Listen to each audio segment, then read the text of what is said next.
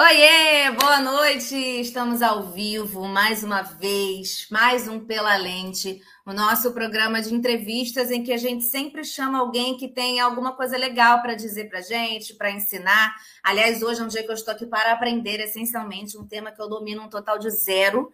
Então, eu pesquisei, pesquisei para fazer a entrevista de hoje, mas eu quero, hoje eu vim para aprender.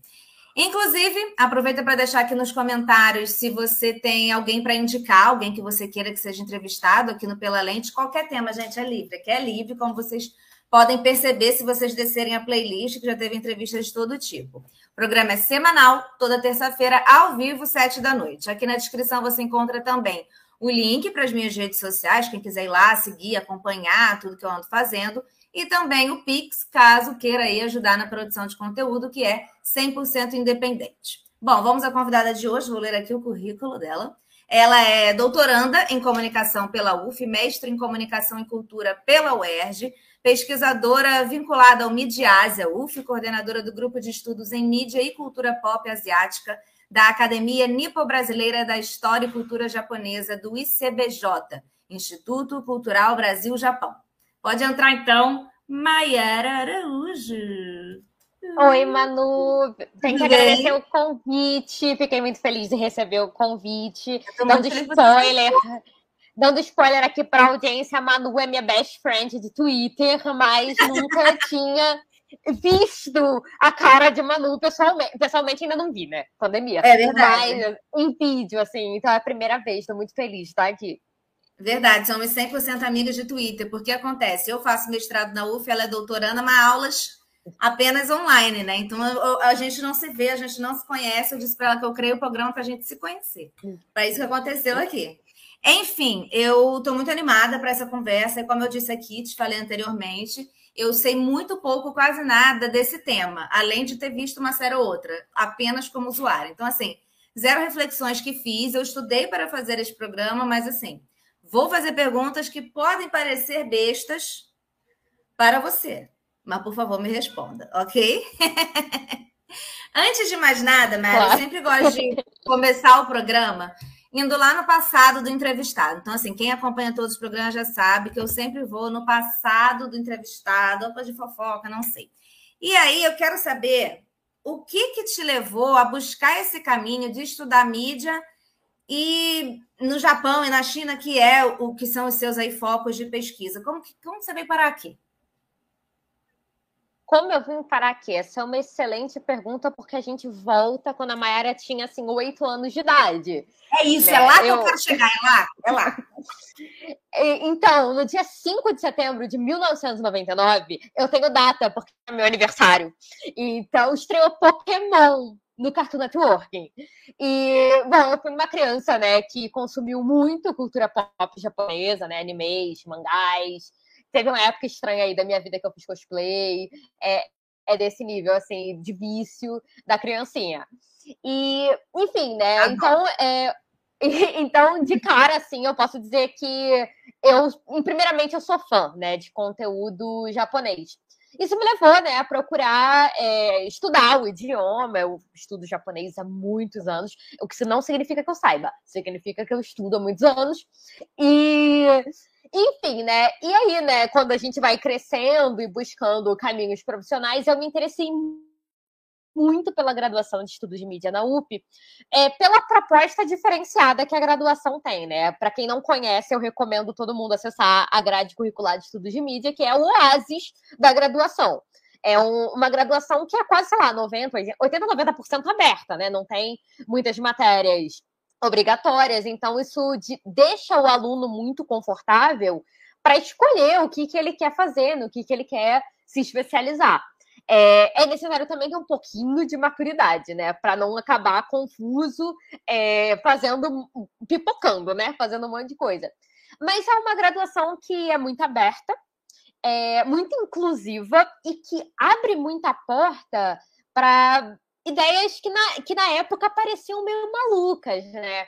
Então, quando eu estava na graduação, um grupo de alunos em parceria né, com o professor Afonso Albuquerque, que é meu orientador, e orientador da Manu, ele, ele topou, assim, é, a ideia maluca de fazer um clube é, de conteúdo asiático, né? A gente consumia conteúdo asiático na UF é, e era aberto ao público. A gente assistia os programas e discutia ali mesmo. É, isso a gente está falando assim de 2012 e tal. É, esse grupo ele veio a se desenvolver e ter um caráter né, menos de clube e mais de grupo de pesquisa. Né? Em 2019 a gente vira o Midiásia. É, daí a gente já não tem mais os alunos da graduação, e via de regra, é, os alunos fundadores assim desse curso, eles acabaram entrando na pós-graduação é, do PPG-Com, na UF especialmente, e tendo a Ásia como objeto de pesquisa. Então, eu diria que eu sou muito fruto assim dessa oportunidade do Asian Club. É, tem que estar também a, é, a vice-coordenadora, né, coordenadora adjunta Cristal Urbano, que foi minha professora durante a graduação e super me estimulou a pesquisar a Ásia, a pensar a Ásia. E aí, na época, né, o que eu fiz foi juntar o útil ao agradável, né? Eu gosto de Ásia, meu interesse maior era Japão. Acabei estudando Japão ali no mestrado. No doutorado, em virtude da pandemia e dos movimentos políticos que a gente está vendo, que acontecem hoje em dia, é, o caminho Japão é, não, é que ele tenha desaparecido, né? Mas é, a evidência hoje maior é a China, por conta da disputa geopolítica que a gente está vendo entre China e Estados Unidos, e que, de alguma forma, o Brasil ele acabou ficando no meio é, dessa, dessa briga de hegemonia, digamos assim. Então, né, a gente está vendo que a China está sendo frequentemente atacada, mediaticamente, por representantes políticos, é, sendo alvo de teorias da conspiração. Então, o que acontece, né? É, eu e o Afonso olhamos para a situação e concluímos que há um potencial muito grande de China trazer mais retorno profissional, né? Até porque a área da comunicação, curiosamente e infelizmente, ignora a China. Então, se a gente procurar no banco de dados pesquisas com a China, a gente não tem. Ou tem, sei lá, uma pesquisa que está fazendo um estudo de caso sobre as Olimpíadas de Pequim. Mas quem é que está pensando a China no Brasil hoje? tá tudo na mão da galera de relações internacionais, a galera da economia. Numa perspectiva midiática e cultural, Então, é, é, muito pensando em preencher essa lacuna que a minha pesquisa hoje ela se estrutura, né, abraçando um pouco a China. Muito bom, adorei. Eu, eu sempre faço a pergunta lá, eu quero saber exatamente como você foi lá na infância. É assim que a gente quer, é assim que a gente gosta. É, antes de continuar, gente, quem estiver assistindo, compartilhe essa live aí com os amigos, nos grupos do WhatsApp, para todo mundo conhecer a Maiara. E pode deixar perguntas também no chat. Se surgirem perguntas, a gente faz aqui também. Agora eu vou te pedir para eu explicar umas coisas, tá? Que eu fui aqui fazendo aqui, minha, lendo, lendo os artigos e várias coisas me surgiram assim, conceituais, tá? Que eu não entendo nada. O que é o soft power japonês? Ai, começamos bem. Soft power é meu assunto favorito. Eu, eu li até um tweet de um pesquisador hoje fala, reclamando que agora a gente só pensa na Coreia como soft power. Eu adorei o, o tweet, gente. Depois vamos discutir isso também. É, o que, que é o soft power? Né? Antes de pensar no japonês, acho que é importante a gente pensar o que, que é o soft power. É, o soft power é um conceito que foi cunhado pelo Joseph Nye na década de 90, né, pensando muito a realidade dos Estados Unidos. É, se eu não me engano, eu posso estar falando besteira, mas se tiver deleta, assim, falei besteira. É, ele, se não me engano, ele é secretário de Estado dos Estados Unidos. Ele tinha, pesquisador de Harvard, ele tem, tinha uma posição ali interessante. É, e ele vai entender, né, que existem outras formas de você conquistar outros países, digamos assim, né? Conquistar uma audiência. É, uma delas é o hard power, que é você vai lá e faz guerra, você bota a tua tropa, você faz é, sanção econômica. Mas, né, é, no momento em que ele estava pensando isso, ele estava identificando uma outra linha né, de dominação, que é a ideia de dominar corações e mentes.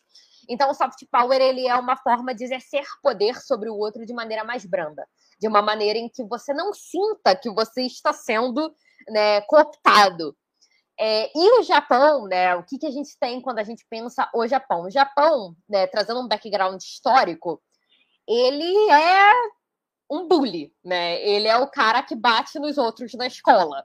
É, o Japão, historicamente, durante o século XIX, início do século XX, ele é o imperialista da Ásia, ele está dominando a Coreia, ele está dominando Taiwan, é, de maneiras violentíssimas, né? É, uma dominação cultural muito expressiva para vocês terem uma ideia assim. É, os coreanos foram impedidos de usar o próprio idioma, eles foram impedidos de usar o próprio nome, porque eles tinham que ter nomes japoneses, eles tinham que usar o idioma japonês.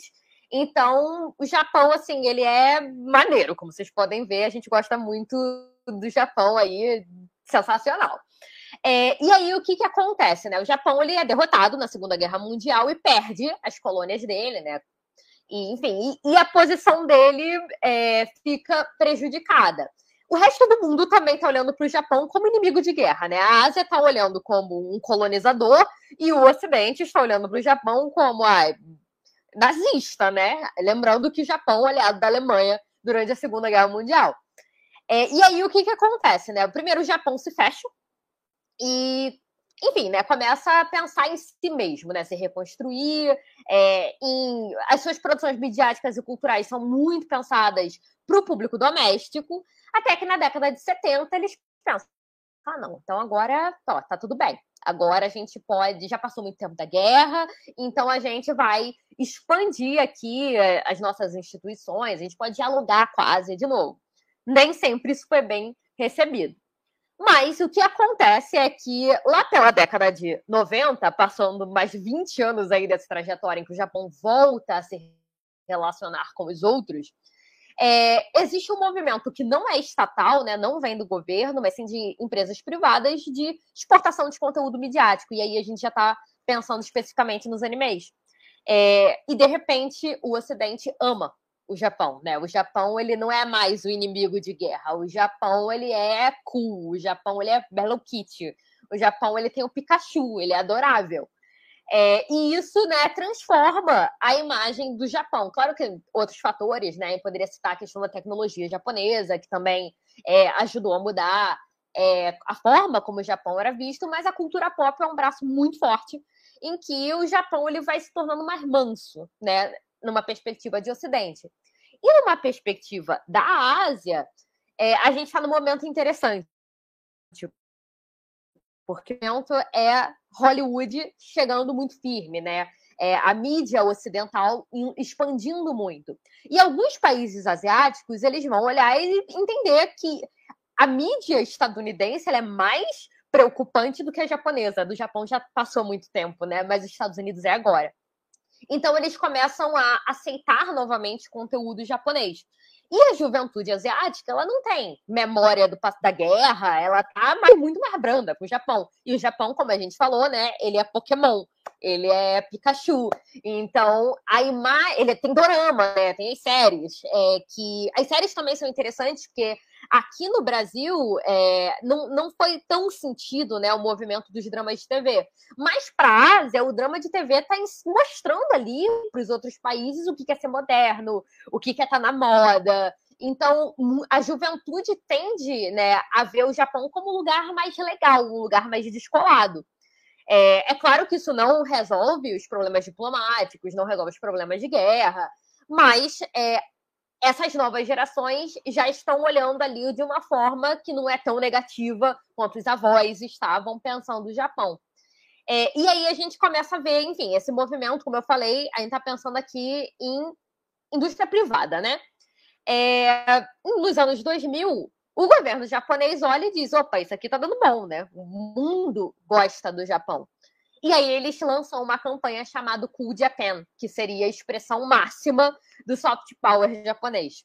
O Cool Japan, ele é um investimento que o governo faz é, na difusão de não só de sua cultura pop, mas também de elementos tradicionais da cultura japonesa que vão ser né, reinterpretados como algo bacana, né? A questão dos kimonos, a questão das geishas, dos samurais. Não necessariamente a gente está falando né, de um Japão real, mas é um Japão palatável.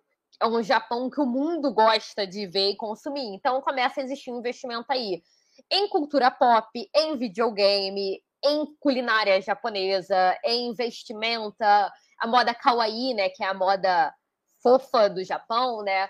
Enfim, é, existe uma série de elementos ali em que o governo começa a identificar como bacana para cooptar, né, um olhar positivo sobre o Japão.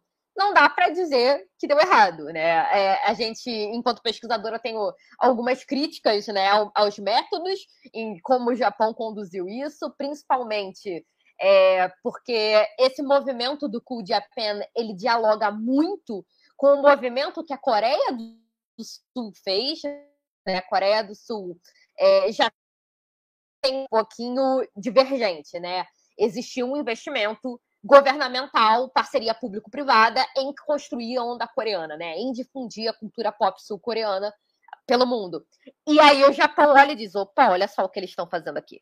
Olha, eles estão roubando o meu público. Então, o que, que a gente vai fazer? A gente vai lançar uma resposta à onda coreana através do Cool Japan. Então, eles dialogam muito. Assim, a temporalidade é muito parecida, né? De ser ação e reação, em que eles competem, né? Por mercados. Basicamente é isso. Lembrando que o Japão apesar de tudo isso, ele é autossustentável. Então, o mercado doméstico do Japão é o suficiente ser economicamente viável. Mas numa questão pensando em imagem, pensando soft power, o resto do mundo é interessante e a cultura pop japonesa acabou funcionando bem, né, para difundir essa nova imagem do Japão. Muito bom. Uma grande aula de história deveria ter nas escolas, isso aí que ela está dizendo para a gente hoje. É, e aí você acabou já entrando num tema que eu, vou, que eu ia te perguntar, que é essa coisa dos, dos, dos governos, né? Essa, essa relação dos governos com a cultura, do financiamento, muitas vezes, e tudo mais, de entender isso como um instrumento político também, né? Tá trabalhando a cultura é um instrumento político, é como você é visto lá fora, e isso tem uma relação total em como o mundo vai lidar com você também.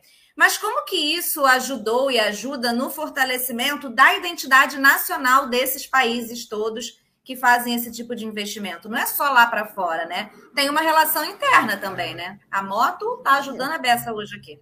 Mas enfim, é isso. Olha, é, vou ser muito honesta na resposta. Identidade nacional não é minha ênfase de pesquisa, então é, minha resposta ela vai ser bem generalista, né? No caso da onda coreana, o que a gente pode é, dizer é que esse investimento governamental ele também funciona para recuperar o orgulho nacional. Por quê? Né? A Coreia ela foi violada pelo Japão. A Coreia ela foi humilhada, ela teve que abrir mão de, de si mesma. Então, quando a Coreia lança né, uma proposta é, de difundir o pop sul-coreano, e é bem recebido também pelo mundo, é, isso também mexe com, com a identidade nacional deles, com o orgulho nacional, ele recupera. No caso do Japão, especificamente, é difícil é, é, fazer essa mesma correlação, porque o japonês ele também foi ferido, né? Ele perdeu a guerra, ele levou duas bombas na cabeça e teve que se reconstruir. Mas é, o Japão, via de regra, ele não está tão interessado quanto outras nações ali do Extremo Oriente no resto do mundo, assim, né? O Japão é mais fechado, ele é mais interessado em si mesmo. E ele. Um, aí eu não estou falando cientificamente, né? Eu estou falando mais de uma experiência pessoal, empírica, né? O que a gente vê, né, conversando muito com, com japoneses, é o quanto eles se orgulham de suas produções, né? Enquanto, é, por exemplo, no Brasil, a gente assiste é, no cinema, né? A maioria dos filmes são hollywoodianos. No Japão já é 50%, né? Já existe ali um mercado é, bem sustentável, eles realmente se ancoram. É, e trazendo um pouquinho da China, né, também para essa discussão, a China ela está fazendo esse movimento bem mais recente do que Japão e Coreia fizeram. Né? A China ela lança a estratégia going out, né? Inclusive tem até um termo chamado Chinese Media Going Out, que é bem mais recente, já é mais não, não vou lembrar a data exatamente, mas é mais 2010, assim, em que começa, né, um, é, uma ancorada aí, uma levantada do, do soft power é, chinês através de expansão do Instituto Confúcio, expansão da mídia chinesa. Então, por exemplo, a Band tem parceria é, com a CCTV da China. É, a Xinhua ela está no Brasil há muito tempo, né? Que é um, um jornal chinês. Mas como estratégia, ele é bem mais recentes. Mas também tem, é, penso eu, né? é, também tem uma jogada aí de recuperar a posição que a China perdeu historicamente é, para o Ocidente, né? Desde aí, talvez, não vou falar algo que talvez seja um pouquinho ousado, mas desde o Iluminismo. É, então, é, existe aí uma tentativa de plot twist, né, um ponto de virada é, dessa imagem da China. E a China, isso é interessante para ela também, numa perspectiva de orgulho nacional real. Né? A China evoca muito uh, a ideia do século da humilhação, que é quando, é, depois da Guerra do Ópio, que o Ocidente obriga a China a participar de um sistema internacional que eles não queriam fazer parte. É, enfim, né? E aí vem Guerra Civil, Partido Comunista versus Partido Capitalista, enfim, China destruída e finalmente a China ela está se recuperando aí desses 100 anos muito violentos, muito complicados na sua história. Então agora é, penso eu que o grande investimento chinês daqui para diante é como resgatar essa imagem da China, principalmente diante de um contexto, né, em que as produções chinesas mediaticamente e culturalmente não tem tanto apelo, principalmente pela questão da China ser um país comunista, é, do, de a gente ter mídias é, absolutamente ocidentalizadas que sempre reforçam uma desconfiança muito grande sobre a China. Então, é, penso eu que esse é o desafio do futuro, né? Usar os, um potencial aí de soft power para recuperar é, essa imagem, para reconstruir essa imagem daqui para frente. É, eu ia te perguntar exatamente isso, acho que você acabou respondendo, né? Que veio aqui enquanto você falava, de que eu, enfim, não procuro esse tipo de conteúdo para assistir eles, e mais sou uma pessoa que está atenta ao que está lançando por causa do canal, por causa dos vídeos e tudo mais que eu faço. Então chega para mim volta e meia conteúdo japonês, conteúdo coreano, mas chinês é muito difícil de chegar. E aí eu, eu ia te perguntar isso, mas acho que você acabou respondendo, né? Se se é só uma falta do incentivo ou se realmente do lado de cá do Ocidente existe uma barreira maior para a China do que para os outros canais dos outros países por conta desse pensamento difundido, seja por Estados Unidos, seja para a gente aqui no Brasil, principalmente hoje em dia, seja os Estados Unidos sempre, sempre, sempre, da China como grande país comunista terrível que come criancinhas, assim. Você tem, então, essa, essa relação é existe real, assim, né? De você acha que tem. Com certeza tem, tem uma barreira, né? É, o apelo midiático para a gente não, não é grande, né? Eu, eu, pelo menos, eu nunca vi alguém falar assim, nossa, que vontade de conhecer um pouco de conteúdo chinês, né? Mas, por exemplo, tem fura-bolhas, né? Tem cineastas chineses que foram absolutamente bem é, recebidos no Ocidente, né? O Zhang Yimou, né? Ele é um desses cineastas que é bem recebido. Porém, né? É... Penso também que, assim, primeiro, né? A China é tudo. Sempre que a gente fala de China, a gente pensa em autossustentável, né? O mercado chinês é o maior do mundo. Então, né, as produções chinesas elas funcionam muito bem na China, até porque existe tem políticas é, de, de cotas né, de conteúdo estrangeiro, existe uma valorização aí do conteúdo nacional que é bastante expressiva e eles, com certeza, eles se sustentam sem grandes problemas. É, essa pontada aí para fora, ela me parece mais uma estratégia né, de transformação de imagem do que uma necessidade. Né? É, e é, é curioso quando a gente pensa o contrário, né? Se a gente pensar em Hollywood, Hollywood vive conseguir se. Voltou? Foi. É, Hollywood vive sambando para incluir né, o seu conteúdo no mercado chinês. Né? Quem é que não quer o mercado chinês? Então, via de regra, é, eles às vezes mudam é, o método, algumas coisas que tem é, nos filmes, por exemplo, para poder entrar no mercado chinês, ou fazem coproduções com a China, ou colocam personagens chineses em algum papel ali de relativa importância para que seja bem visto, né, bem aceito na China e tudo mais. Isso pensando no caso do cinema, né? É, no caso da televisão, é, eu tenho um dado que eu gosto de trazer quando eu falo de China que é interessante. A China é a maior produtora de dramas de TV do mundo. A gente pensa muito drama de TV enquanto Coreia, né? E em menor escala até o Japão. Mas quem mais produz é a China. É, só que não tem a mesma saída, né? Os dramas chineses, eles estão na China, né?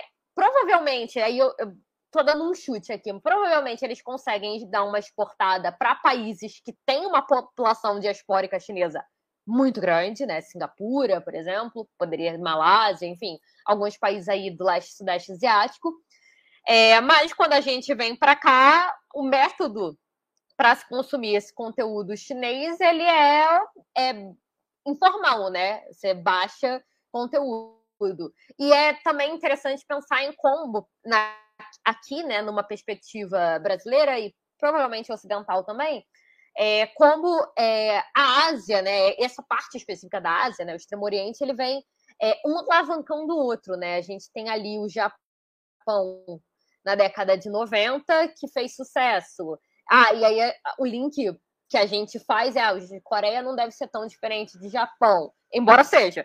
Mas, é, enfim, né, num senso comum, você, ah, então posso consumir conteúdo coreano também. Ah, gostei muito de K-drama, gosto muito de anime, muito legal. Olha que legal, existe aqui um manhua chinês que tem uma história bacana também. É um mercado que, é, para a gente, né, principalmente no Brasil, ele acaba se retroalimentando ali em maior ou menor escala. Mas, via de regra, assim, pelos dados que eu consegui obter durante o meu mestrado, existe um movimento muito grande de um país acabar direcionando para o outro por conta de é, produções Uh, adaptadas, né? A história veio do mangá, virou um anime, gostei do mangá, gostei do anime, e tem um K-drama também. Poxa, então vou assistir para continuar aí tendo esse consumo. Então, é, é, é, curioso pensar nisso, né? Porque são três países que bem diferentes um, um dos outros, é, com suas, com seus problemas históricos, com seus problemas políticos, bastante acentuados até o presente, e que quando a gente pensa aqui do Brasil, um acaba fortalecendo o outro em alguma medida. Entendi. Ó, Matheus Nascimento está muito participativo e ele botou assim, desde perguntas como, quero saber se Mari vai cantar alguma opening do pop japonês. Aí, não, vou cantar, vocês vontade, eu acho que está liberado.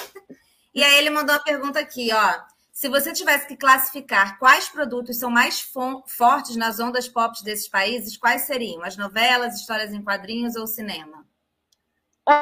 Olha, eu pensaria categoricamente em cada um desses países, né? Para pensar, é, a Coreia.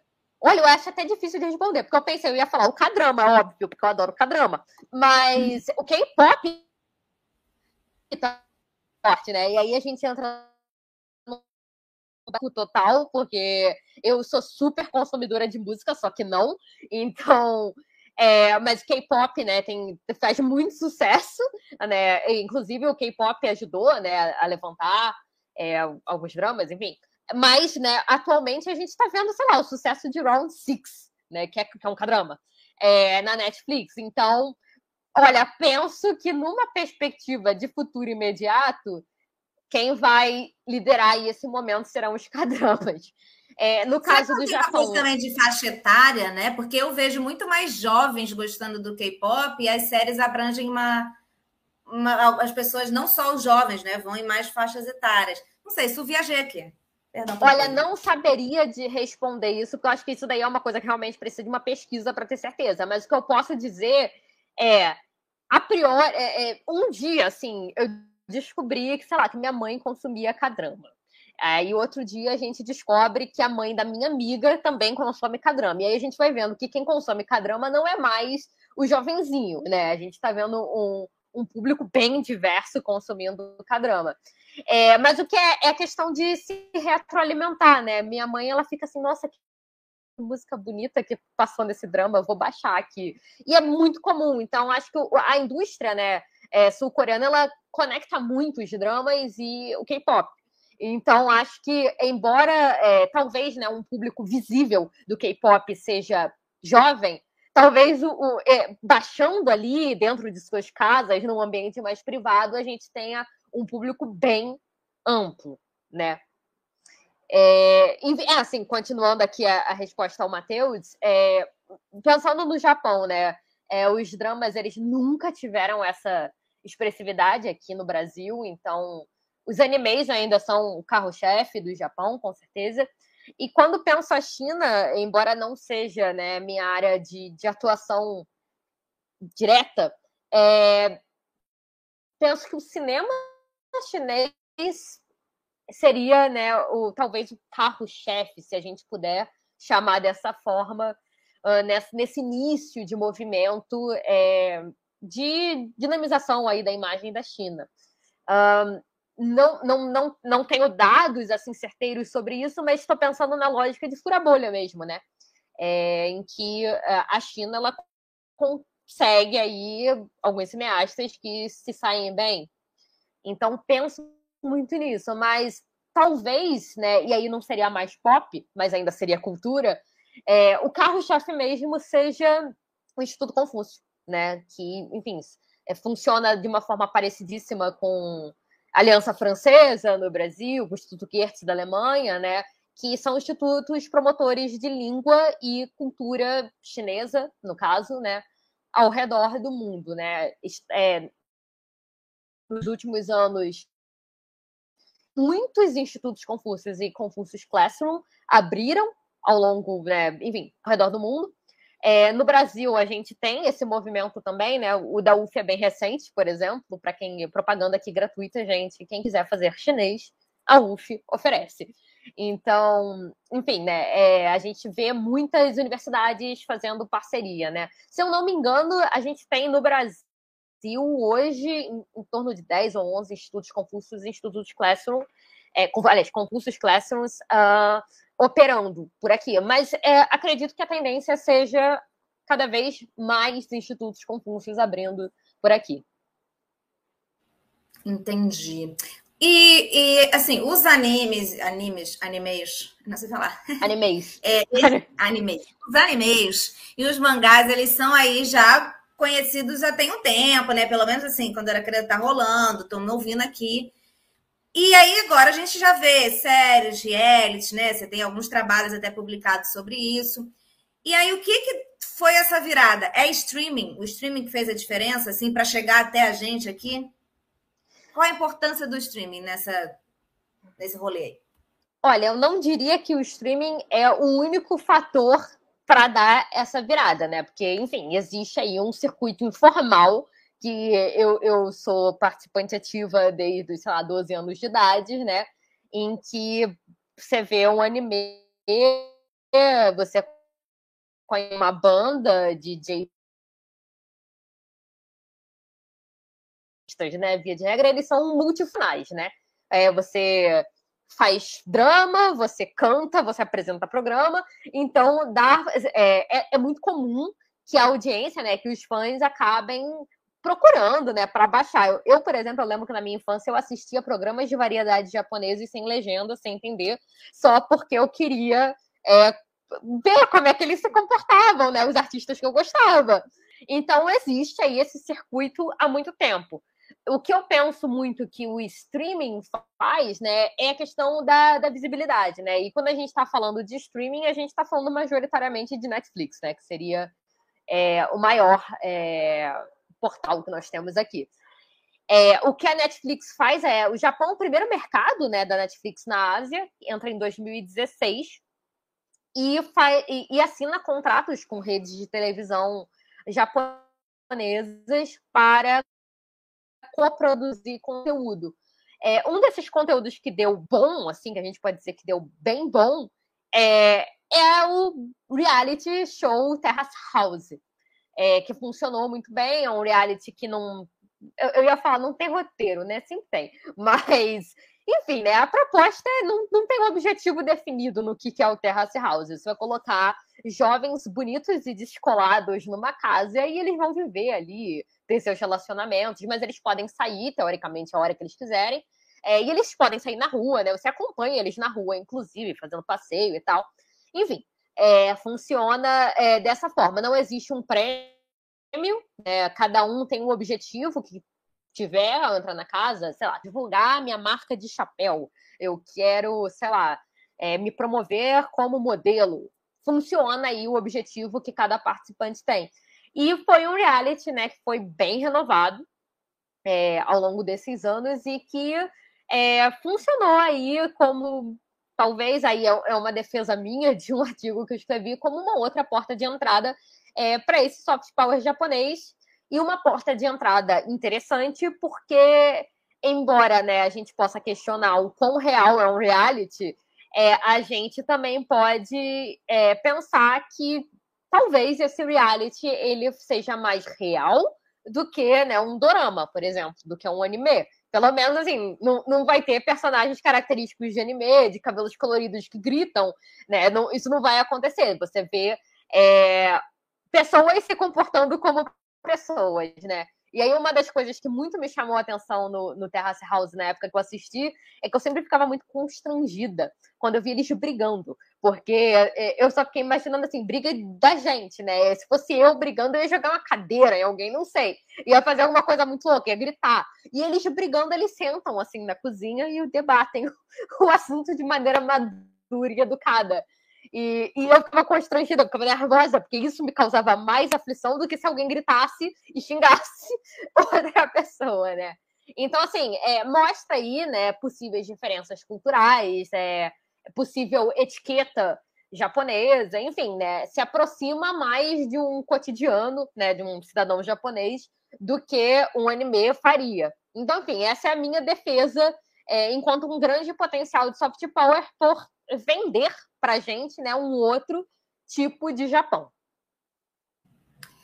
E aí surgiu aqui também, é, na verdade, estou resgatando umas coisas que surgiram lá no começo, aqui no chat. E aí, é, tavam, a gente está aqui falando de mudanças um pouco recentes, investimentos do governo e tudo mais, mas surgiu aqui algumas séries, isso eu escutei minha mãe falando, minha família falando, séries que tinha na década de 70 e 80, e falaram de Ultraman, Spectroman, que eram heróis japoneses com nomes americanizados. O que que era nessa época para hoje, assim, que que, não sei se, enfim, se está no seu escopo de estudo, né? Essa produção japonesa dessa época, né? O que que ela estava querendo passar e ela chegava nas TVs, assim, abertas que minha mãe via e tudo mais.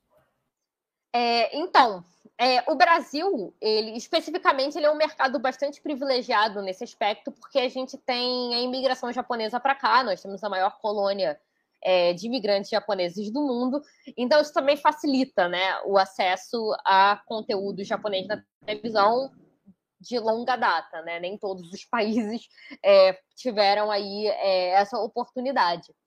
É, até onde eu sei, assim, isso não, não é um investimento governamental e a gente comprava muito aqui no Brasil como na lógica do enlatado. É, é, então, assim, é, o que eu vou falar não, não é academicamente correto, né?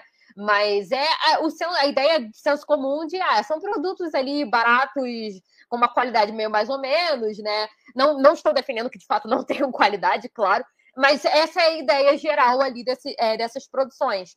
É, enfim, né? Eu, eu lembro que é, aqui em casa, né, da minha família, a gente tem o um exemplo do National Kid. É, minha família adora. É, o National Kid, né? O National Kid, por exemplo, ele é uma, um live action produzido. É, eu não sabia disso, gente, meu pai que me contou, para difundir a marca National de eletrônico. Então, né? E, e é Alô, mãe, tá ouvindo? Minha mãe volta e meia começa a cantar essa música do nada em casa. Então, assim... Do nada. É, e o que é interessante aí é, do National Kid é que numa oportunidade que eu tive de ir para o Japão, eu fiquei alucinada para comprar um boneco, né, para o meu pai. E eu fui em todas as lojas de boneco é, que eu tentei encontrar e eu mostrava a imagem e ninguém conhecia é, é a imagem, era, hum. era desconhecido. É uma coisa muito, muito louca, assim. É, e até que eu encontrei um vendedor de uma loja que chegou para mim e falou assim: Cara, você não vai encontrar isso aqui. Se você encontrar, vai custar assim 20 mil dólares. Porque isso aqui deu muito errado aqui. É, esse live action ele não funcionou. Ninguém conhece esse underground do underground. E eu só fiquei assim, gente, mas isso aqui deu muito certo no Brasil as pessoas consumiam bastante. Isso que, enfim, aí eu desisti de procurar. Curiosamente, eu achei o boneco do National Kid que eu queria em São Paulo. É, então, então, assim, é, mostra aí um pouco essa, essa divergência, né? O negócio deu, deu ruim real no Japão, mas para cá, né? Foi um produto exportável. foi um produto que deu certo e que não, não sei aí quais foram os efeitos na promoção da marca, mas imagino que a marca, né, ela ficou no Brasil, depois eu pesquisei isso, ela ficou bastante tempo no Brasil, então deve ter tido é, algum, um, alguma, algum retorno positivo aí, mercadológico, é, dessa produção. Mas enfim, né, os, esses live actions da década de 70, eles são né, uma porta, a nossa primeiro, talvez, não sei se eu posso dizer que são o primeiro, mas um dos primeiros, uma das primeiras portas de entradas aí é, para conhecer né, algum tipo de Japão, alguma imagem do Japão, mas não fazem parte né, de nenhuma campanha específica é, de governo. É, teve uma base sólida de fãs, né? Inclusive, é, a gente falou National Kids, isso é mais ou menos anos 60, anos 70, né? Depois, quando a gente se aproxima ali dos anos 90, a gente já tem é, outras live actions que deram muito bom, Jiraya, né? É, Ultra Seven, se eu não me engano, não sei se estou falando besteira, live action não é minha área, gente. Se eu estiver falando, errando títulos aqui, me perdoe. Mas, enfim, tem ali alguns títulos que funcionaram bem. É, e, e, por sinal, puxando aqui também para essa discussão mais antiga, um anime que deu bom aqui, acho que não deu bom no Japão, é o Speed Racer, né? Inclusive o nome, eu não sei nem o título em japonês, né? O título é super é, americanizado mas também é, é uma produção ali que a gente está falando da época do meu pai. É, que deu, né, que funcionou bem como uma porta de entrada para se conhecer né, esse, os conteúdos japoneses antes mesmo deles serem é, exponentes aqui. Eu estou muito chocada com essas informações. Estou muito chocada. National Kid é uma coisa que todos os pais da nossa geração, né? Enfim, os nossos pais, todos da geração da minha mãe cantam essa música e falam disso, gente. Não é possível, foi um grande fenômeno nacional. Não é possível. Eu estou chocada com a informação que você trouxe aqui para a gente hoje. É... Acho que eu vou encaminhar aqui para a última pergunta. Quem tiver, antes dos quadros, quem tiver mais pergunta, mande agora ou Carlos para. Mentira, não precisa escalar para sempre, pode mandar depois também. É me foi me vendo aqui, né? Enquanto a gente está conversando, várias coisas me vêm na cabeça. E aí, como que você acha que essa, esse aumento, né, esse incentivo todo, essa chegada no Ocidente de todo esse audiovisual asiático está influenciando, se é que está, em como Hollywood produz? Aí não digo só no que você falou, em colocar um personagem aqui, um outro ali para tentar chegar lá. Mas se você acha que de alguma forma está influenciando no próprio processo de produção ou nas próprias histórias que são feitas, como concorrência do lado de cá mesmo, do mundo? Isso é uma pergunta muito difícil, mano, muito difícil. Eu gostei da pergunta, fiquei até bugou meu cérebro aqui. Olha, pensando assim rápido, não, não sei é, de fato é, como funciona o processo de, de produção de Hollywood, né? Mas o que a gente pode observar é que Hollywood está sendo desafiada, né? Primeiro, Hollywood não é é a maior indústria de cinema do mundo. A gente, tá, a gente esquece, mas Bollywood é a maior indústria de cinema do mundo. É, a, a, a, chinesa ela está em quarto lugar e outro dado interessante, embora não tenha nada a ver com a Ásia, a terceira é Nollywood, da Nigéria. Ninguém lembra que a Nigéria existe, mas a indústria cinematográfica da Nigéria é gigante. Então, é, em primeiro momento, a gente pode pensar que é, existe aí uma disputa é, por espaço, né? E cada vez mais eu sinto, e aí eu, mais uma vez, eu tô falando uma percepção ainda bem inicial, que cada vez mais é, produções de outros lugares estão sendo consumidas, estão sendo apreciadas e misteriosamente estão, né, sendo elogiadas, né? E quando eu falo misteriosamente elogiadas é porque é, via de regra quando a gente conversa assim, é, não é incomum ouvir como Hollywood é melhor. Não, não, Hollywood é uma coisa. Melhor é relativo, né? A gente tem que entender que existem outras estéticas que funcionam, é, que a gente não está acostumado. Que se a gente tivesse acostumado, a gente não ia dizer Hollywood é melhor, gente diria Nollywood é muito melhor, porque é o que a gente consome desde que a gente nasceu. Então, é, existe aí uma questão né, de, de colonização mental que a gente tem mesmo a entender que, que Hollywood e, funciona de maneira mais interessante, ou as produções são mais bem feitas, ou tem mais investimento. Enfim, existem outras estéticas que estão indo bem. É, e isso, sem sombra de dúvida, dá uma pressionada ali nos Estados Unidos. Mas fico pensando assim, é, por exemplo, a China investe muito em Hollywood, né? É, então, não sei até que ponto é, existiria, de fato, uma reação. Porque se a gente parar para pensar, é, eu desafio alguém me falar nos últimos anos um vilão chinês que tenha aparecido é, em algum filme. Né? É, quando a gente pensa no, na Rússia, existem muitos vilões russos mas cadê os vilões chineses? Ah, não tem vilão chinês, né? Porque senão não vai ter mercado chinês, então vai dar ruim. Então, é, não sei até que ponto uma reação, de fato, pensando aí no caso da China especificamente, é viável.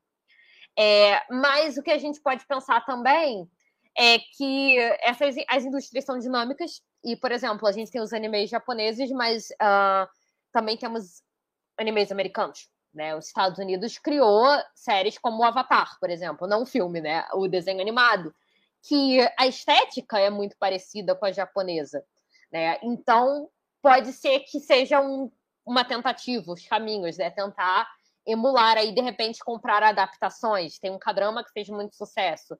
Pode ser que da mesma forma, né?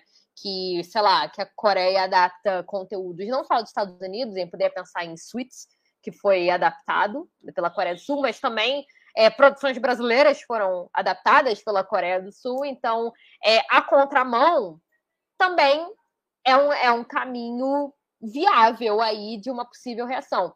Mas o que penso uh, especificamente sobre a questão né, é, de ampliar né, o nosso escopo de consumo é, é, que a gente tem que ver isso com olhos positivos, mas também com olhos alertas, né? Porque é, existem os circuitos de internet, de consumo, e produção, distribuição e consumo informal, mas hoje o que a gente vê é que muito desse movimento também está sendo capitaneado aí pela Netflix. E a Netflix ela é uma empresa estadunidense que tem pretensão de se dizer global, mas ela não é global, ela não está em todos os territórios. Na China ela não está, por exemplo. Então, é, a grande pergunta que fica aqui, é, talvez eu responda no doutorado, eu espero que sim, é como é que essa seleção de conteúdo da Netflix é feita? Quais são as visões de mundo que, que a Netflix está passando para gente a partir do catálogo internacional delas? Porque né, eu, eu, desconfio muito que a Netflix, ou a Prime Video, ou a Apple TV, ou qualquer uma dessas plataformas de streaming vai fazer um conteúdo super positivo sobre a China. Eu acho que pode comprar conteúdos chineses tidos como inofensivos, né? Drama de época chinês. Tudo bem, é drama de época. Mas será que. Tem um drama chinês que fez muito sucesso na China chamado In the Name of People que é de 2017, que é um drama, né, para mostrar o. É, um, é, é, deliberadamente o objetivo é esse, né? É mostrar o Partido Comunista Chinês combatendo a corrupção. Então eu fico pensando, será que a Netflix um dia vai comprar esse drama, embora tenha feito um absoluto sucesso na China? Será que isso vai aparecer no catálogo da Netflix? Ou a gente vai continuar vendo documentários que se faz sobre a China, em que a gente questiona, né, não sei, qualquer política que a China tenha? ou qualquer ou até que ponto Coreia do Sul é inofensiva, né? Até que ponto é, o conteúdo midiático da Coreia do Sul é, pode ser colocado na Netflix uh, sem gerar polêmicas, né? É interessante a gente pensar também é, que a Netflix, né, e as indústrias de streaming talvez cada vez mais, né, é, também fazem né, conteúdo próprio em parceria é, com outros lugares é, assim como no Brasil. E aqui no Brasil a gente tem dois exemplos muito bons, que são divergentes né, no conteúdo entre si, que é o Democracia em Vertigem e o Mecanismo.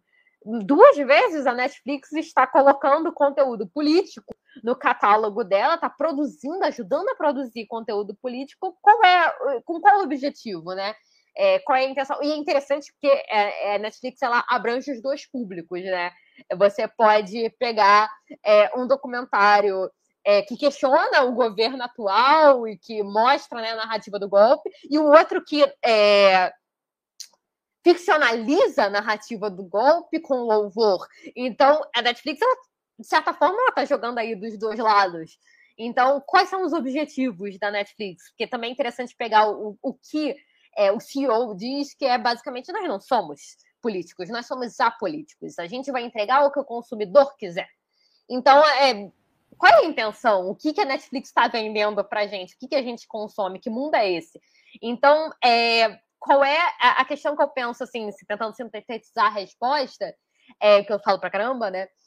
É, seria a ideia de é, da gente pensar até que ponto essa difusão de conteúdo de outras partes do globo elas realmente ilustram outras partes do globo ou até que ponto a gente poderia pensar no imperialismo de plataforma, né, para usar um conceito acadêmico, em que a gente vai ter né, empresas estadunidenses me dizer, antes ela me, me, me obrigava a ter os Estados Unidos e agora ela pode estar querendo me dizer o que que é o resto do mundo, né? A partir do olhar dos Estados Unidos. Então, é, eu acho que a gente tem que pensar mais ou menos por aí, né? É, será que isso é uma reação dos Estados Unidos? Que aí a gente muda um pouco a narrativa, mas ainda continua sendo uma reação né, a essa difusão de conteúdo em que é, o mercado ele se reapropria é, dos mecanismos que tem para, enfim, vender suas histórias, vender suas ideias. Foi isso que aconteceu no meu cérebro. Já fiquei aqui várias séries e aí fiquei, gente, será? Já várias coisas vieram aqui. Aí, aqui, Clara, minha irmã, chegou a botar aqui, ó, Clara, minha irmã, vou botar aqui o sobrenome. Tem algumas produções americanas famosas que são inspiradas em obras asiáticas, tipo The Good Doctor. Eles vão fazer, né? Parece na versão hollywoodiana de Parasita, né? Mas não pode ver um, um coreano ganhando prêmio que vão, ganhou o Oscar, meu Deus, vão fazer a nossa própria versão. Não, não consegue, fica nervoso, tem que fazer. Chegou aqui uma pergunta, uma pergunta de Matheus Nascimento. Matheus botou, eu quero saber de Mari se as obras mais críticas do Japão, aquelas obras que descem a porrada no, feito, no jeito japonês de ser, também são valorizadas no fluxo do pop, se você teria exemplos disso. Nossa, agora tem que pensar. Sem exemplos disso, com certeza não vai vir nada na minha cabeça, que eu não tenho mais memória para isso, não, gente. Sou velha. É, mas obras críticas ao Japão, eu já vi um, por exemplo, uma. Ai, um blog, não, não era brasileiro, que trazia obras polêmicas é, japonesas, né? É, que, com conteúdo político explícito. Eu lembro que citam muito, eu confesso que eu vou falar assim, por alto, porque não é uma obra que eu consumi bastante, porque eu não gostei, gente, desculpa. É, que é o Shingeki no Kyojin, né? Que é Attack on Titan, que é um anime japonês e que, de acordo com a narrativa desse blog, né, ele tá ali num, num território cinza entre se ele é pró-Japão, se ele é anti-Japão, porque é um, parece que é um conteúdo enfim, Attack on Titan fez, é, tem muito sucesso na internet, muito sucesso, muito sucesso mesmo. É, mas não fica muito claro, assim, pelo menos para mim e para o autor da postagem, é, o, o, de que lado ele estaria, mas existem críticas ali, né? Uh, não sei se uh, a gente poderia pensar isso como algo exponencial no fluxo do pop. É, que penso também que não necessariamente. Muitas vezes a gente consome o conteúdo e a gente também entende como, como algo, algo, dado, né? Às vezes a gente não repara todas as críticas que estão sendo feitas e tal. E o que eu penso muito em relação ao Japão é que, via de regra, a gente não conhece é, o Japão. É, a gente tem essa limitação muito grande. A gente não estuda Japão, a gente não pensa Japão. O Japão, ele é, é o Japão ele é um caso curioso porque ele é um Japão bem imaginado, né? O Japão do anime ele parece o Japão real, porque a gente não tem, né, contrapontos via de regra para questionar aí que Japão é esse de fato. É, que é, na verdade, né, fazendo aqui uma elucidação, é algo que nós precisamos ter nas nossas escolas. A gente precisa de conteúdo sobre a Ásia. A gente precisa entender que o mundo não é Europa Ocidental e Estados Unidos. Então, é, ter essa outra visão é algo não só necessário como urgente. Então, é, o que eu fico pensando em relação a essa pergunta é sendo a resposta positiva ou negativa, o quanto é, o público em geral consegue aprender ou reparar que isso está sendo feito é, se a gente tem tão pouco conteúdo sobre o Japão, né? Até porque a gente é, é na área acadêmica é até engraçado a gente pensar é, nisso, porque às vezes a gente dá a coisa como dada, porque, enfim, né, estamos acostumados a, a, pensar, a estudar, a pensar esses países e a questionar né, o lugar desses países no mundo, mas, é, via de regra, o público ele não é acadêmico. O público ele é fã, ele é adolescente, ele é jovem adulto e ele está consumindo ali não por finalidades profissionais ou não, ou, às vezes nem sabe que existem aí grupos de pesquisa que estão pensando Ásia, que estão trabalhando com mídia é, asiática, enfim. É, e às vezes é, aquilo dali é meramente um hobby, né? E aí eu fico pensando, qual é o acesso? que essas pessoas têm. O que eu acho que é interessante é que é, quando esses produtos direcionam a pessoa de repente, procurar um curso, enfim, né? Aquela trajetória, é, entre aspas, né? Padrão barra possível, né? De, ah, vou pesquisar o idioma, ah, vou tentar. É claro que hoje em dia é mais fácil com, com internet, né? Quando a gente era jovem, existia aí é, empecilhos bem maiores. Mas, enfim, a pensar, procurar um curso de história ou procurar a Wikipedia, não sei, qualquer coisa, qualquer tipo de conteúdo sobre esses países, e a partir daí sim a gente consegue é, a fazer esses contrapontos. A gente vai agora para os nossos quadros que tem no final do programa. E primeiro a gente, eu queria que você me falasse uma notícia aí que te impactou de alguma forma, uma notícia que você viu, ouviu, leu, ficou na tua cabeça aí. O que, que que aconteceu essa semana aí para tu? Olha, o que ficou na minha cabeça foi. Não tem muito tempo, né? Porque foi notícia de ontem. É, bom, o presidente Xi Jinping, né, da China, está doando um bilhão de doses de vacinas para a África, né? Então, eu não sei vocês, mas eu vivo muita pandemia, gente. Então, é, quando surgiu a variante, né, essa nova Omicron, alguma coisa assim, não lembro mais qual é o nome dela, é, eu fiquei pensando, ok, fim do mundo de novo, vamos fazer merda agora, porque daqui a pouco não vai dar mais. Assim, a hora de ir no cinema é agora, gente, vai. Então, é, quando eu vi da variante, isso me deixa né, uma, uma notícia é, preocupante, né? Até porque os países ricos tendem a esquecer que pandemia é coletivo, não adianta você resolver teu problema e comprar todas as vacinas se você é, vai tirar a oportunidade dos países mais pobres de terem vacina, né? É, é, num termos populares, a gente pode dizer que a merda volta pra bunda. Então, é, é algo que foi esquecido, né? Que foi feito até aqui. Então, é, essa variante, ela me deixou preocupada. E, mais uma vez, né? Eu vejo aí um, uma diplomacia das vacinas, ou diplomacia das máscaras da China, em que é, a China tenta, de certa forma, preencher esse papel aí de, enfim, de cooperar mesmo. É, embora seja curioso, e aqui eu vou fazer o contraponto à minha própria notícia, que é sensacional, é, o que, que são dois, é, um bilhão de doses, né, para um continente inteiro como a África, não é quase dose nenhuma, mas como ninguém ou quase ninguém está pensando sobre isso, é uma notícia aí que, uh, não sei, aquece um pouco meu coração de que pelo menos em algum lugar alguém está pensando em dar vacina para a África, mesmo que, enfim, não estou aqui julgando intenções, mas mesmo que seja meramente uma estratégia diplomática, para mim já está muito bom. Estou muito satisfeita com, com, com a diplomacia dessa forma também.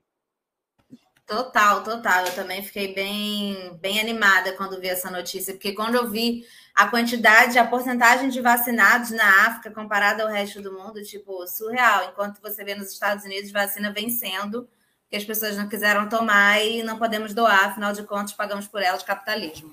Gente, agora é caminhão passando aqui, passa de tudo. Eu vou falar minha notícia porque eu estou obcecada. Eu sempre tenho histórias que eu fico obcecada. Ontem, ao invés de caber meu dia de trabalho, falei, vou ver uma série. Fiquei embrenhada nessa história e aí fui dormir tarde da noite, que é Coronel Siqueira, o perfil do Twitter do Coronel Siqueira. Eu estou obcecada porque, não sei se conhecem, existe um perfil no Twitter chamado Direita Siqueira, enfim, perfil do Coronel Siqueira, que é um perfil de paródia, né, de bolsominions. Então, ele bota tudo, coisas absurdas, absurdíssimas, mais absurdas do que o próprio Bolsonaro falaria. Começou como uma paródia que muitos bolsominions caíram, depois perceberam que era uma paródia, e funciona muito bem, é muito legal. E aí, ontem de tarde, saiu uma notícia do portal DCM, falando que o criador do perfil do Coronel Siqueira morreu. E aí, meu Deus, o criador do que tristeza, que tristeza. E aí, o perfil do Coronel Siqueira falou: gente, eu estou vivo. Não sei, ninguém falou comigo, estou vivo, vivi, minha família me ligou. Meu Deus, o que está rolando, o que está acontecendo? Minha foi família isso. me ligou, adorei. Adorei. A minha ligou que eu tinha morrido. E aí, e foi tweetando, foi tweetando. E aí, a galera do DCM, meu Deus, a gente tem provas de que o criador morreu. E aí ficou essa treta, não de tipo aquela pessoa que está tweetando morreu a treta é: alguém criou esse perfil e outra pessoa está tweetando roubando esse perfil. Ficou essa treta. E aí, de noite, eu fui tomar meu banho e falei: vou ver minha série. Começou uma live no perfil do DCM que estava a esposa do falecido falando: roubaram a conta dele, porque ele pegou e criou esse perfil. É, dizendo que criou esse perfil porque ele estava, meu Deus, né? Esse governo, meu Deus, terrível. Criou esse perfil e botou e, e deu a senha para outras pessoas, porque dera ser uma coisa comunitária, não sei o quê. E aí tá lá o cara, o, o repórter que escreveu a notícia estava tal qual da Atena numa perseguição policial. Ele estava assim, excitadíssimo, claro. agitado, estava uma coisa de louco. E eu fiquei lá assistindo, assistindo, porque aquilo me deixou muito obcecada. E aí, a carta capital, porque o Coronel Siqueira, o, esse, essa pessoa, escrevia enquanto Coronel Siqueira para a carta capital. E a Carta Capital, naquele fuzuê, botou uma nota. Gente, falamos aqui com a pessoa que escreve para nós, a pessoa está viva, disse que ele é a única pessoa que, tem, que escreveu para esse perfil. Ninguém, nunca mais deu senha para ninguém, inclusive ele mora na Europa, tem nada a ver com alguém em São Paulo, e só, só ele, nunca outra pessoa teve essa senha. E aí fuzuei, o homem tá lá, eu vou conseguir provas, eu tenho print. Disse que aquela foto de Coronel Siqueira é tia da, da viúva, é tio da viúva que era comunista. Aí o moço, que é do perfil do Coronel Siqueira, falou: gente, eu criei essa foto na internet, num site chamado This Person Doesn't Exist, que é que você junta as fotos, cria uma pessoa. E aí, menina, aí hoje ele fez, eu vou botar aqui, porque assim, eu, é, é muito boa essa história. Eu vou botar aqui no chat o, o texto que Coronel Siqueira escreveu hoje na Carta Capital, porque é muito interessante E aí, depois de madrugada, teve rinha de jornalista no Twitter Spaces. Rinha de jornalistas, entre esse que escreveu, um jornalista da Casa Capital, um fuzuê, briga de, de quem é mais jornalista que quem, um fuzuê. E aí ficamos perguntando para que que tem, que a mulher não enterrou o marido ainda já está defendendo o perfil no, no Twitter. O outro, enfim, várias tretas, eu fiquei obcecada. Eu tenho duas teorias que 100% vozes da minha cabeça, baseado em comentários de Twitter, que eu cheguei às duas teorias. Que são, ou alguém quer roubar esse perfil, e aí tá inventando essa história, né? De tipo, esse perfil é meu, meu marido que escreveu, na verdade são três teorias. Meu marido que escreveu e tá inventando essa história para pegar esse perfil. Ou o, na verdade, o falecido falou para todo mundo: cara, eu que criei Coronel Siqueira. Todo mundo acreditou e agora ele morreu e tá dando um fuzuê, que na verdade ele só inventou essa história. Ou estão fazendo alguma coisa para a pessoa por trás de Coronel Siqueira mostrar as caras. Porque fica todo mundo, diz quem você é, diz quem você é, e ele sairia do anonimato. Enfim, várias teorias. O fato é, é uma história que não leva a gente a lugar algum. Você percebe? E eu fiquei obcecada. Tinha vários briga de jornalistas sérios. Que eu tenho ter prints e coisas, briga de jornalistas sérios por causa de um perfil no Twitter. Claro que assim, vai que alguém, né, a gente tem aí o ano de 2022, sabe como usaram a internet, vai que tem alguma coisa por trás, mas assim, de cara para mim é apenas uma briga que não leva a lugar algum. Assim, claro que para o dono do Twitter, para a pessoa que são dona ali, essa briga é importante, mas para o jornalista entrar numa rinha no Twitter Space, disse o homem está vivo, o homem está morto, quem é o homem? Maravilhoso, gente. Aguardem. Vou falar mais dessa história das vezes, porque eu estou obcecada. Tá? Desculpa, ocupei, inclusive, um grande tempo da live com isso. Não, achei é... essencial, Manu, achei essencial, porque eu, eu, recebi a notícia de que ele tinha morrido, e eu disse, meu Deus, ele morreu, joguei no Google. E aí eu, eu vi a resposta, né? Eu acho que foi na Carta Capital, dizendo ele tá vivo. Aí, eu acho, se não me engano, a reportagem era Coronel Siqueira comenta a suposta morte de Coronel Siqueira. Isso. é isso, gente. É... Foi, foi tão bom.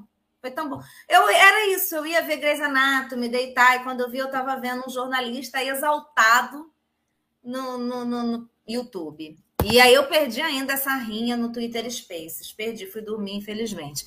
Agora, antes, agora, agora a gente vai acabar mesmo, gente. Hoje é que eu estou prendendo vocês aqui, prendendo Maiara, prendendo nossos seguidores. Mas vamos aí. Dica de. A gente tem aqui um quadro em que você vai dar a dica de um filme, de uma série, de um perfil no Instagram, pode, o que você quiser. Até duas dicas aí boas pra gente. Peguei Bom, a caneta para a primeira dica que eu vou dar é que todo mundo tá vendo Round Six, né? Mas Round Six não é minha dica. Até porque todo mundo já viu. Manu, se você não viu, você tá errada. Eu então, não vi, então, inclusive, não você, você tá errada, você tá errada. Mas eu não vou dar, eu não vou dar essa dica. Eu, eu, eu sou, eu sou contra. Eu vou dar a dica do Alice in Borderlands. Que, enfim, né? Depois de Round Six até deu um revival nesse desse dorama na Netflix. Mas, enfim, né? Uma história de sobrevivência é, que tem ali algumas que algumas dinâmicas parecidas né, com a de Round Six, mas é anterior, né? Lançou ano passado, em dezembro. É, ninguém deu bola, mas e aí eu fiquei triste, porque eu gostei bastante, inclusive. E aí veio o Round Six, todo mundo viu, todo mundo comentou, a mídia ficou louca e ninguém falou de Alice in Borderland. Então eu tô colocando aqui a dica para ver se assim, a gente estimula alguém a assistir Alice in Borderland, tá? Versão japonesa de Round Six anterior a Round Six, vamos chamar dessa forma. É, a segunda dica. Gente, eu não gostei. Mas eu vou dar a dica mesmo assim para que vocês possam odiar comigo. Eu odiei Hellbound, que é Profecia do Inferno, que é um cadrama super curtinho da Netflix também, fácil acesso. Gente, eu odiei. Eu, eu odiei muito. Nossa, como eu odiei. Mas eu acho que. Enfim, por que, que eu tô dando dica de algo que eu odiei? Eu acho que a ideia era muito boa. É, eu acho que o, o roteiro ele, ele flopou. Mas a ideia, né, a proposta é muito boa, né? Que é a ideia, né? O, o, o drama ele fala muito sobre manipulação religiosa, é, sobre como as pessoas ficam obcecadas com religião e levam isso a um extremo. Então, assim, a ideia, ela, para mim, ela é muito interessante. Ela traz uma discussão que eu acho que vale a pena ser recomendada, principalmente no momento em que a gente vê gente esperando o pastor ressuscitar, né? Para dar um revival em notícia um pouco mais antiga. Então, acho que é, é uma ideia que vale a pena, mas eu, eu não gostei da execução, gente. Eu não, não vou mentir, não. Mas fica a dica aí para quem quiser sentir ódio comigo pode odiar comigo também. Assim, sejam bem-vindos no, no ciclo do ódio. Adorei, adorei. É isso. É isso, gente. Hoje eu tenho uma dica só, porque dar dica, dar duas dicas toda semana é muito difícil, tá, gente? Eu queria dizer isso para vocês. Que eu não consegui acabar nem a série, nem o livro de semana passada para cá, num filme. Foi, foi, foi difícil, tá? Mas aí eu vou dar a dica de um podcast chamado Off com Carol Moreira. Eu amo a Carol Moreira, ela é youtuber, né? Fala de cinema, de série. Quando eu assisti Dark, Carol Moreira foi essencial na minha vida para eu entender cada episódio, porque na, no último, na última temporada, né? Na marca eu já tinha esquecido tudo que eu vi antes. Então, assim, a série já é difícil você estando ali. Esquecendo tudo que você viu antes, eu já não estava bem. Então, cada episódio de Dark, eu tinha que ver um vídeo de explicação da Carol Moreira para me localizar ali e seguir em frente.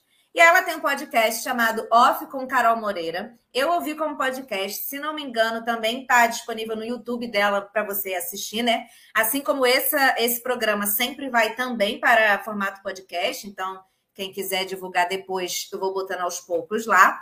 enfim, eu estava aqui ouvindo o primeiro episódio desse podcast da Carol, foi com a Miriam Castro, a Mikan, que também é youtuber, que também adoro ela mas também já tem outros com a Mari Palma, tem com o Wagner Moura, tem com a Ali Muritiba, então achei bem legal a ideia dela realmente aí, além de falar do trabalho da pessoa, é falar de coisas que a gente não estava sabendo daquela pessoa, então é bem legal e eu adoro a Carol, e é isso. Então é isso. Mais alguma coisa, Mayara, que você queira passar aqui pra gente? Não, só agradecer novamente, agradecer as pessoas que assistiram, mandar um beijo pro Matheus. Eu tenho que mandar beijo pro Matheus, Matheus é sempre participativo e no coração para o Matheus. Agradecer novamente o convite da Manu, fiquei muito feliz. Espero que o bate-papo tenha sido bom, né? Tentei ser sucinta, só que não. Mas, enfim, espero aí que ajude a pensar alguma coisa. Se tiver gente pensando em área acadêmica, espero que estimule né, as pessoas a, a, a falar de Ásia no, dentro né, da universidade, das instituições. É necessário e é isso. Eu adorei sua presença. Eu falo que eu gosto de chamar aqui gente que pode me ensinar alguma coisa também, então não tenho vergonha nenhuma de chamar gente sobre temas que não conheço para falar. Vou te fazer perguntas que você já está cansado de responder, você vai responder para mim. Porque é isso, para aprender e para levar para todo mundo, né? Acho que não sei se a galera que me segue conhece tão bem sobre o audiovisual asiático como a gente conversou aqui hoje. Então, acho que foi importantíssimo. Muito, muito, muito obrigada por ter aceitado o convite. Obrigada a todo mundo que participou. Você que está assistindo aí em outro momento, obrigada também. E é isso. Beijo. Agora, Mayara, é a hora que a gente fica dando um sorriso, que é a hora que eu vou encerrar a transmissão. Então, a gente vai ficar sorrindo até encerrar a transmissão, tá? Obrigada, gente. Eu boto a mãozinha assim bem linda. Ah, eu vou botar também.